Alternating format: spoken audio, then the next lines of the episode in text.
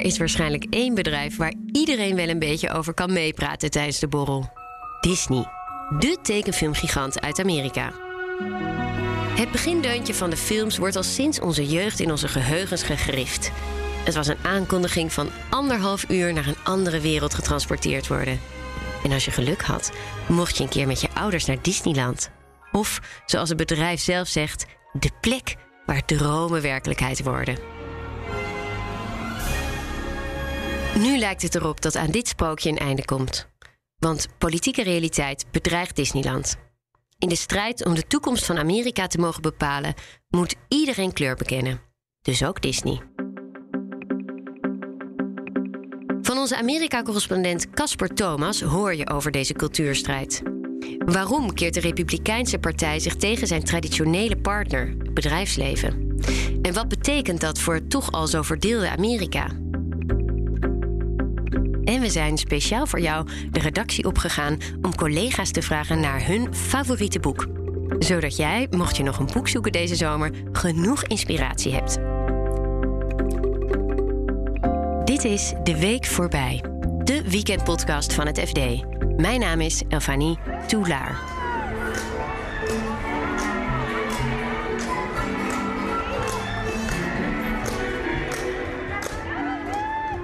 Welkom in Disney World, het allergrootste pretpark ter wereld. Het ligt in de Amerikaanse staat Florida, in de stad Orlando. En Disney World is zelf ook al een stad op zich. Ongeveer even groot als de stad Utrecht. Door de jaren heen is het park uitgegroeid tot een soort bedevaartsoord voor de miljoenen Disney-fans die ieder jaar afreizen naar Orlando. Voor het ontstaan van het attractiepark moeten we terug naar de jaren 60. Walt Disney had toen al een Disneyland in Anaheim, California. En dat was meteen een groot succes. Maar Walt Disney wilde meer. Hij was al in de 60 en maakte zich druk over wat voor wereld hij achter zou laten. De Amerikaanse steden van toen vond hij vies, vol geweld en hectisch. Het was geen plek waar hij zijn kleinkinderen graag zag opgroeien. En dus wilde de rijke zakenman zijn eigen stad oprichten. Experimental Prototype Community of Tomorrow, beter bekend als Epcot. In Epcot moest de innovatie en een nieuwe manier van leven centraal staan. How do we start answering this great challenge? Well, we're convinced we must start with the public need. And the need is not just for curing the old ills of old cities. We think the need is for starting from scratch on virgin land and building a special kind of new community. So that's what Epcot is an experimental prototype community that will always be in a state of becoming. It will never cease to be a living blueprint of the future where people actually live a life they can't find anywhere else in the world. Everything in Epcot Een paar weken voor zijn dood in 1966 bracht Walt Disney nog een film uit waarin hij vertelde over zijn ideeën voor Epcot. Maar toen hij overleed, stierf met hem ook het idee van Epcot. Dat Disney World er toch is gekomen, komt door zijn oudere broer, Roy O. Disney. Die zag het als zijn taak om de grote droom van zijn jongere broertje uit te laten komen.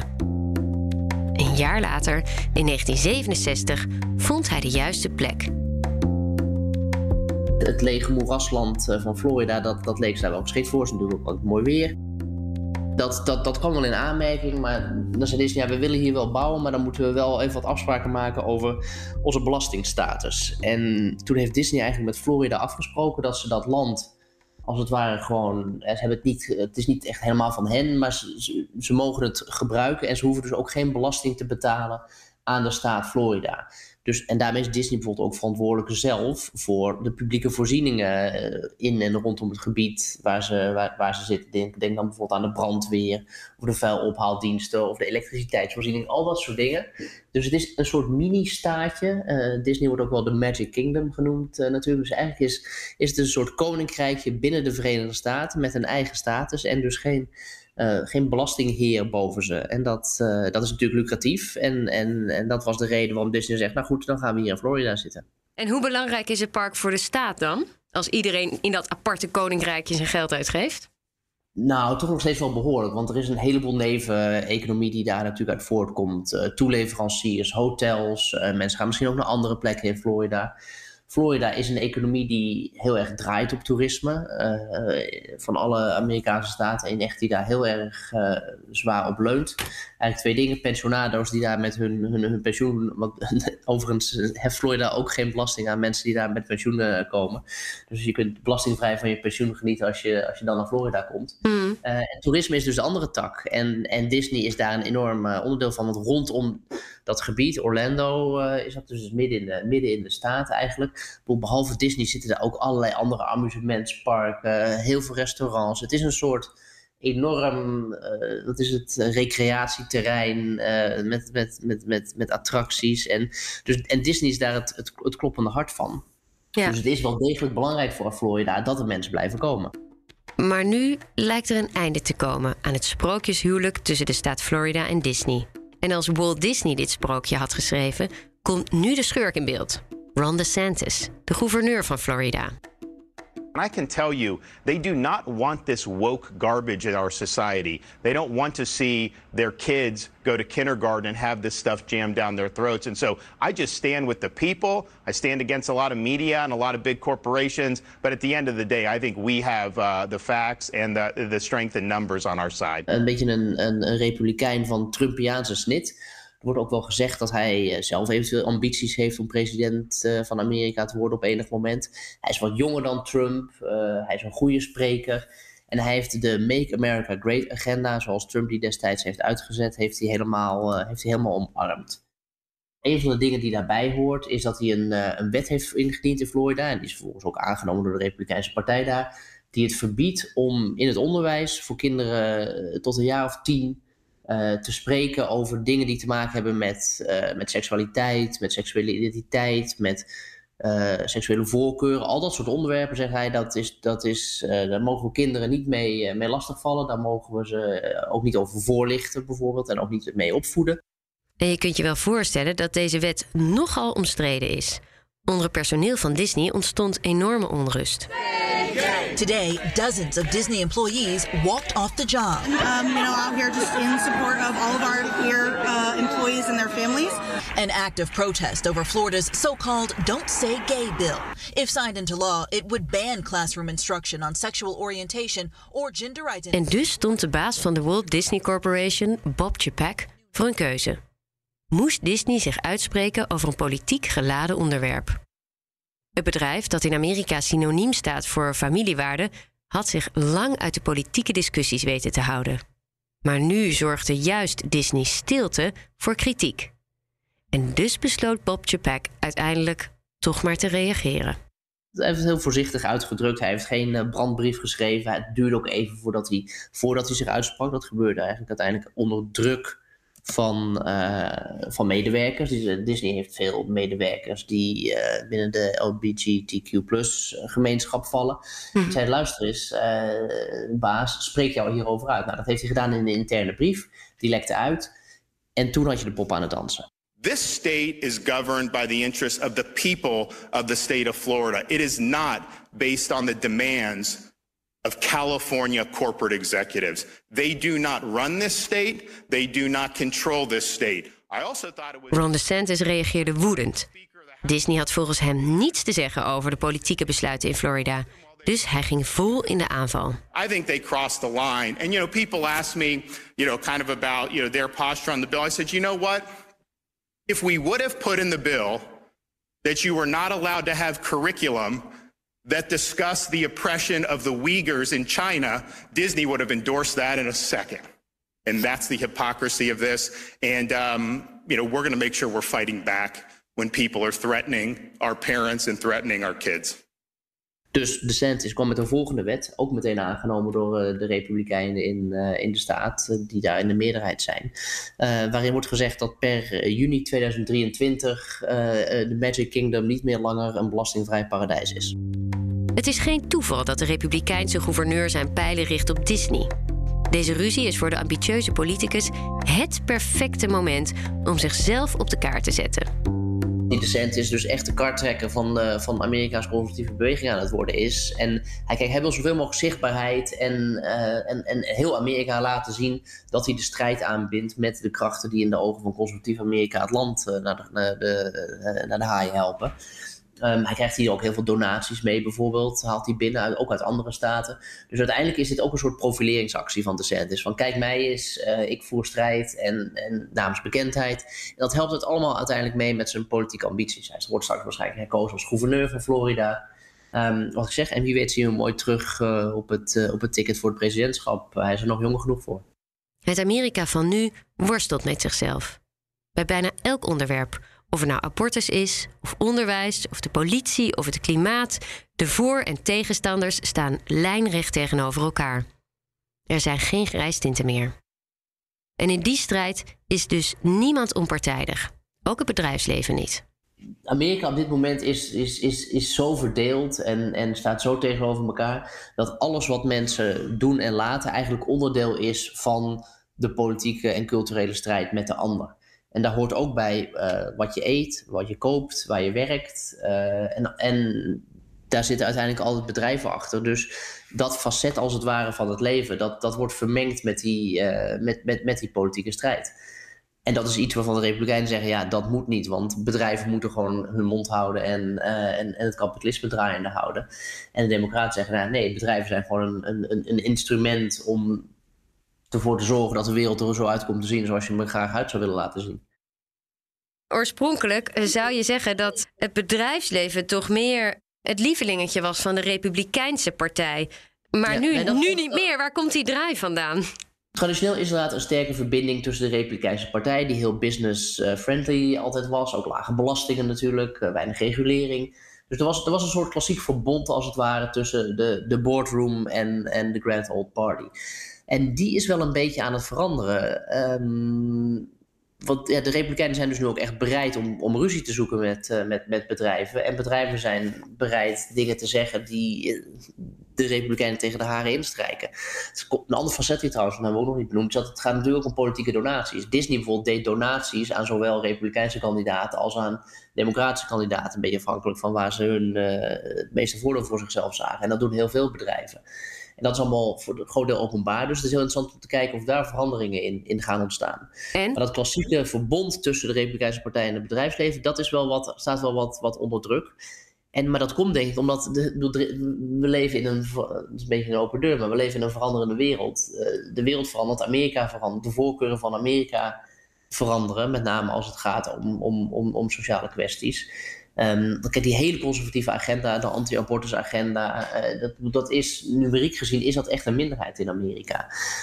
Dus de bedrijven die, die bewegen uiteindelijk, ze lopen niet per se voorop, uh, de allergrootste bedrijven, maar ze bewegen wel gewoon een beetje mee wat, met wat de mainstream mening is. En de Republikeinen, bijvoorbeeld het woord conservatief of, of, reactionair zou je misschien zelfs kunnen zeggen, dat zegt het al. Uh, die proberen de, de, de, tijd terug te draaien, uh, bijna letterlijk zo ongeveer, als je die abortuszaak bekijkt. Dus dat betekent dat het bedrijfsleven en, en de Republikeinen een beetje aan elkaar aan het drijven zijn. De Republikeinse Partij keert zich dus verder af van hun vroegere bondgenoot, het grootkapitaal. Dan zou je als Disney kunnen zeggen: We zijn het hier zat in dat verdeelde Amerika, we gaan weg. Maar dat zal niet snel gebeuren. En ook verhuizen naar een vriendelijkere staat is nogal een onderneming. Nee, de kans is groter dat bedrijven als Disney blijven zitten waar ze zitten. En gokken dat zij uiteindelijk als winnaar uit de strijd komen. Gaan mensen echt op een gegeven moment niet meer naar Disney omdat Disney uh, een, een, uh, zich uit heeft gesproken tegen een, een wet over het onderwijs? daar heeft het geen schijn van nog. De bezoekersaantallen zijn niet veranderd. Gaan mensen echt geen Coca-Cola meer drinken als Coca-Cola niet zegt dat de kieswetten in Georgia uh, te restrictief zijn? Dat colaatje zal uiteindelijk ook nog steeds wel gekocht worden. Dus het is, het is ook een beetje een symbolische strijd die er, die er wordt gevoerd. En dat geldt ook voor de strijd tussen Disney en Ron DeSantis. Want hij wil dan wel graag hun belastingvoordeel schrappen, maar dat is zo goed als onmogelijk. Want die stap zou enorme gevolgen hebben voor zijn staat. En op het moment dat de Centen zegt: uh, jullie speciale status is voorbij, dit is gewoon een normaal stukje Florida. Dan vervalt daarmee ook de verplichting voor Disney om voor die publieke voorzieningen te zorgen. Dus Dat komt dan eigenlijk neer op de, laten we zeggen, dat zijn dan de counties, de, de, de districten, dat zijn er twee waarbinnen dat Disneypark valt. Die lokale overheden moeten daar dan eens, eens voor gaan betalen. En die zijn helemaal niet zo goed gefinancierd. Dus die zien de rekening al aankomen. Dus dat zou een enorme uh, druk leggen uiteindelijk weer, want het geld moet ergens vandaan komen, op de belastingbetalers in Florida. Dat maakt dat misschien de centis op het moment dat het puntje bij paaltje komt, zich nog eens een keer achter de oren zal krabben van, goh, heb, heb, heb ik er dat wel voor over?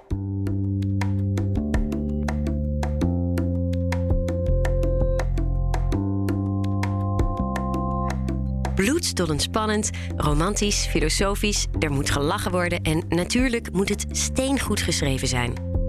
FD-journalisten zijn kritisch. De boeken die zij tippen zijn dan ook echt het lezen waard.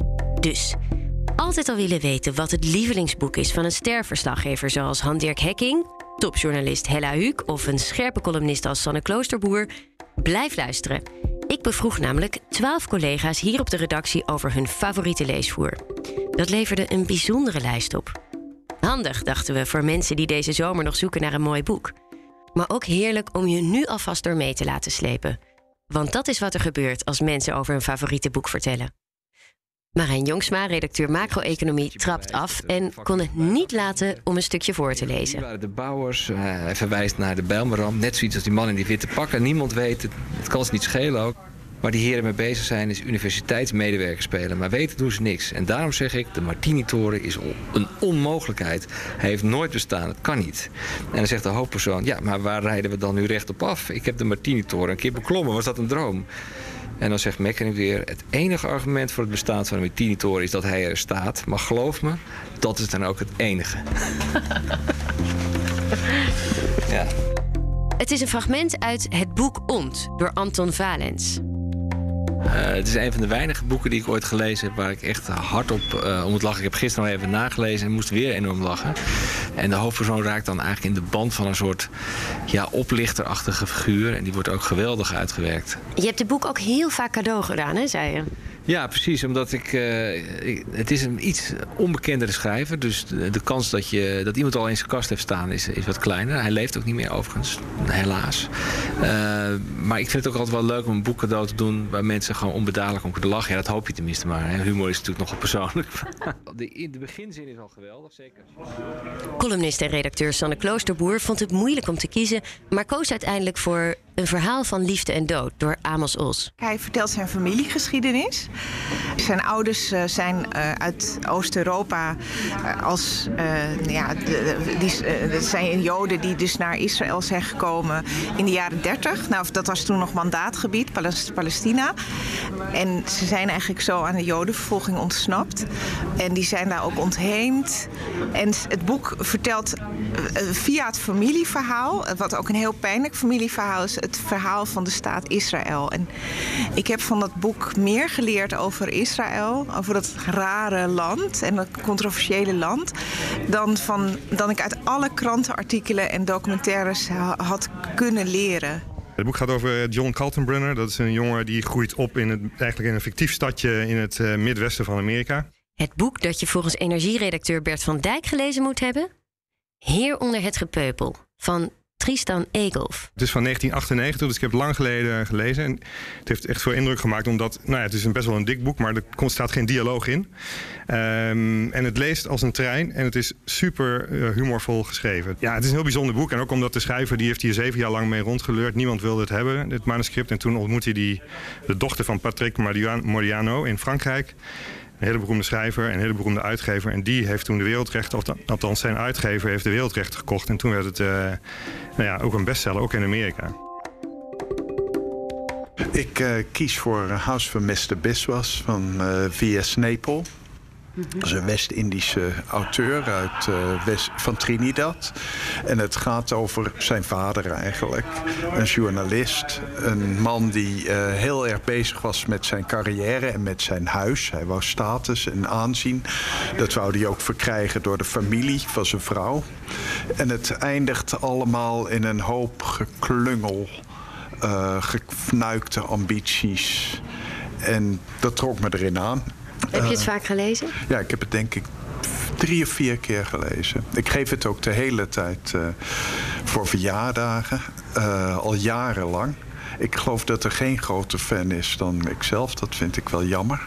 Hans de Jong is chef nieuws bij de krant. Dat betekent dat hij bij bijna alles betrokken is. Van onze voorpagina tot pushberichten. Hans moet er wat van vinden. Toen we hem vroegen naar zijn favoriete boek, veroorzaakte dat nogal wat stress. En er is iets uh, problematisch aan dat boek. En eigenlijk ben ik me dat gaan realiseren. Toen ik nadacht, uh, doe je mee aan deze uitzending, deze podcast.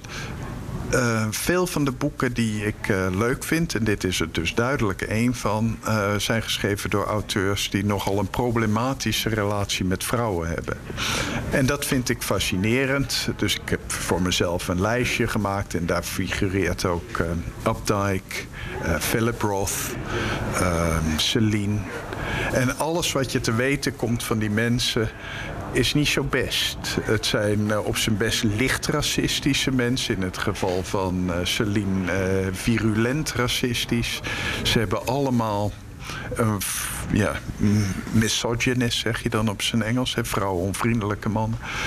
Ehm, dus dat uh, doet me ook wel twijfelen aan mezelf. Hè. Maar, maar ze kunnen wel schrijven. Ze kunnen wel heel goed schrijven, ja. En moet je die mensen dan blijven lezen... en moet je hun boeken cadeau uh, blijven geven? Dat doe ik dan wel, maar ik, uh, ik zit er dan een beetje mee. Hè.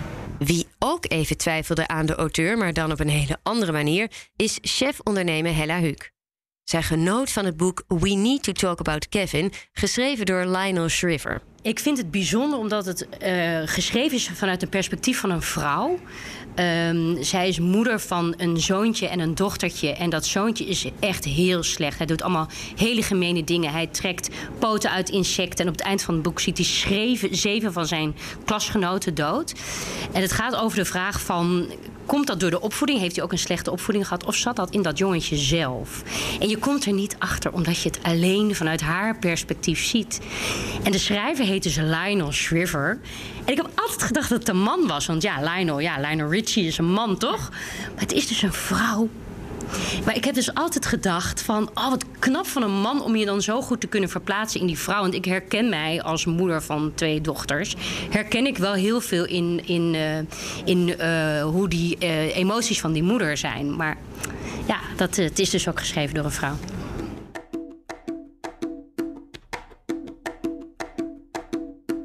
Gaat over Andreas Egger, een Oostenrijker die eigenlijk het grootste gedeelte van zijn leven in een één vallei, in één regio in Oostenrijk uh, besteedt. Het is eigenlijk uh, ja, een klein verhaal zou je kunnen zeggen, maar tegelijkertijd komen de grote vragen over het leven aan de orde.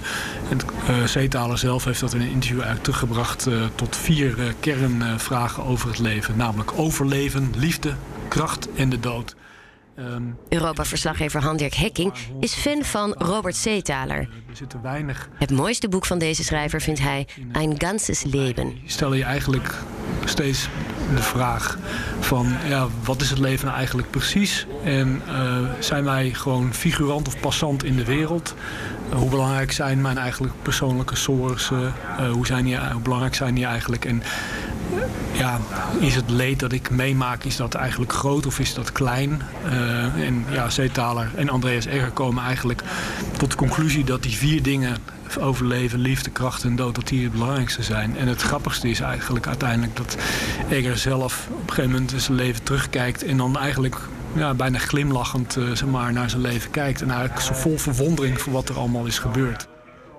Ik weet nog dat ik het heel erg fijn vond om in die wereld te zijn. En dat is altijd een, een heel fijn teken bij een boek, vind ik, als je er de hele tijd naar terug wilt. En ik ging echt van hem houden. Ik leefde gewoon heel erg met hem mee. Ook redacteur retail Julia Cornelissen dacht lang na over haar lievelingsboek, maar hakte uiteindelijk de knoop door.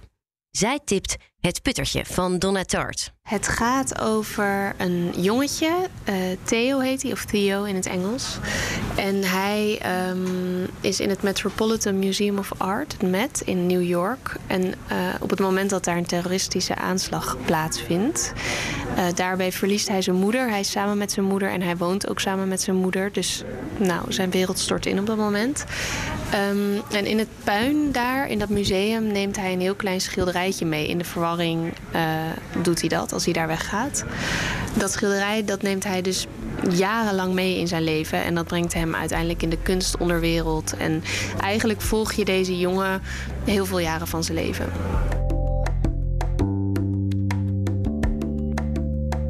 En dan gaan we enigszins terug in de tijd. Zorgredacteur Maarten van Pol heeft als lievelingsboek Utopia Avenue van David Mitchell. Het gaat over een band, een jonge band die in het Londen van de jaren 60 uh, eh, doorbreekt. En uh, dus tegelijk met de Beatles, David Bowie, de Rolling Stones, die komen ze ook allemaal tegen. Uh, dus er komen allemaal echte personages in voor. Maar het is wel fictie? Het is, wel, het is hartstikke fictie, ja zeker. En waarom vind je het zo'n mooi boek? Um, ja, het is een soort. Uh, het is ten eerste. Uh, lees het echt als een trein. Het is echt waanzinnig goed geschreven. Het is geestig. Ieder hoofdstuk is een nummer van een van de platen van die band. En uh, echt zeg maar tijdens dat nummer, tijdens dat hoofdstuk ontstaat dat nummer. En dat past allemaal precies in elkaar. Dus het is ook heel erg virtuoos. Het is gewoon ontzettend knap gemaakt. Dus je bent eigenlijk fan van die band terwijl het geen band is? Zeker, ja. Je weet, en dat, uh, wat, die ook, wat echt bijzonder is, in ieder geval in mijn ervaring, is het, uh, lukt het maar heel weinig mensen om over muziek te schrijven zonder dat het een beetje, noem je dat, een beetje knullig wordt. Maar hij krijgt het op de een of andere manier voor elkaar om die nummers, om die muziek tot leven te brengen met alleen maar woorden. En dat vind ik ontzettend knap. Het gaat over een man, Thomas, die is arts en zoon in Praag. Uh, tijdens de Praagse lente en daarna de communistische uh, dictatuur. Min of meer in dezelfde tijd, maar op een andere plaats, speelt het lievelingsboek van podcastpresentator Pauline Wuster. Zij tipt de ondraaglijke lichtheid van het bestaan van Milan Kundera. Um, en hij ontmoet een serveerster in een armlastig uh, Tsjechisch dorpje. Um, alleen hij is ook iemand die nogal een uh, nou ja, rokkenjager is. Dus het gaat ook over een van zijn favoriete minnaressen, Sabina. En dan gaan ze nog naar Zwitserland en daar ontmoet zij weer een man. En dat, nou ja, dat, dat vervlecht zich allemaal, al die uh, liefdesaffaires door elkaar heen. En waarom vind jij het zo'n mooi boek? Het zet heel erg tot denken aan. En dat vind ik, daar heb je dan in de vakantie ook een beetje tijd voor om uh, te doen. Het is een beetje een absurd boek, uh, magisch realistisch, over dat het, Iberisch Schiereiland, dus uh, Portugal en Spanje, breekt los van Europa. En begint langzaam de Atlantische Oceaan op te bewegen. en dan, ja, dan gaat het eigenlijk over wat er daar gebeurt en wat dat politiek doet in Europa, maar ook met de mensen in die, in die landen. En, en waarom vind je het zo'n mooi boek? Het is, ik heb het al toen ik op de middelbare school zat gelezen. En toen vond ik het vooral heel fascinerend dat je, dat, dat dus ook kan met een boek. Dat je zo'n soort verhaal kan maken. Maar ik heb het laatst heb ik het herlezen. En toen kwam er echt bij me op dat het zo goed in elkaar zit, politiek gezien. Het is, het is uit de jaren negentig, maar het, ja, je kan er zo Brexit opleggen. Je kan er uh, huidige Europese uh, problematiek opleggen. Aan de ene kant. En aan de andere kant is het super menselijk. Dus het, gaat over een vrouw die net haar man heeft verloren. Die volg je over hoe zij dan de grenzen van het nieuwe continent, dat daar hebben ze het steeds over, opzoekt. Ze gaan dan ook letterlijk naar de, naar de grens. En is één man die uh, wordt de hele tijd door een zwerm vogels achtervolgd. En dus gaat ook heel erg over angst. Uh, en uiteindelijk vinden die mensen elkaar, die dus allemaal zo aan het zwerven zijn op dat continent. En dat, die combinatie met het politieke maakt het echt, uh, ja, ik vind het echt briljant, echt heel mooi. Dat was Jesse Beentjes van de opinieredactie over zijn lievelingsboek. Het Stenen Vlot, geschreven door José Saramago. Terug naar dichter bij huis terug naar kantoor. Het is eigenlijk een uh, heel lange soap, kantoorsoap. Het favoriete boek van redacteur profielen en kunstmarkt Hilda Bauma is Het Bureau van J.J. Voskuil. Ik weet niet of je wel eens uh, uh, mijn naamgenoot Japke D. Bauma in, het, in de NSC leest over kantoorpolitiek. Nou, dit is echt alleen maar kantoorpolitiek. Dit is één grote gevecht om de ruimte en om, de, om, om het belang. Maar het is niet het enige hoor. Het is ook een, uh, het is ook een soort autobiografie. Wie hier enthousiast van wordt, maar geen geduld heeft voor een zevendelig boek, heeft misschien baat bij de tip van redacteur Job Wout. 60.000 uur, geschreven door Gerrit Krol. Het is een lekker dun boek. Gerrit Krol was werkzaam bij Shell en de NAM. En tussendoor, vooral in de avonturen, eh, schreef hij boeken. Won daarmee ook nog uh, vele literaire prijzen. En uh, 60.000 uur gaat over zijn werkzame leven bij Shell en NAM. En het, uh, het beschrijft dus een hele loopbaan van uh, 30 jaar bij deze bedrijven. In een heel dun boekje. En dat, is, uh, dat geeft ook wel eens te denken. maar het is ook heel mooi om, in tegenstelling tot het bureau van Voskaal... om dat is een heel kort bestek, een, een heel werkzaam leven te mogen meemaken. Was hem voor deze week. Dankjewel voor het luisteren naar De Week Voorbij. Volgende week hoor je meer over het boek Nazi-miljardairs van David de Jong. En praat ik met Hella Huuk over de staat van onze democratie. Als je dit leuk vindt, abonneer je dan op deze podcast. Dan staan we elk weekend voor je klaar.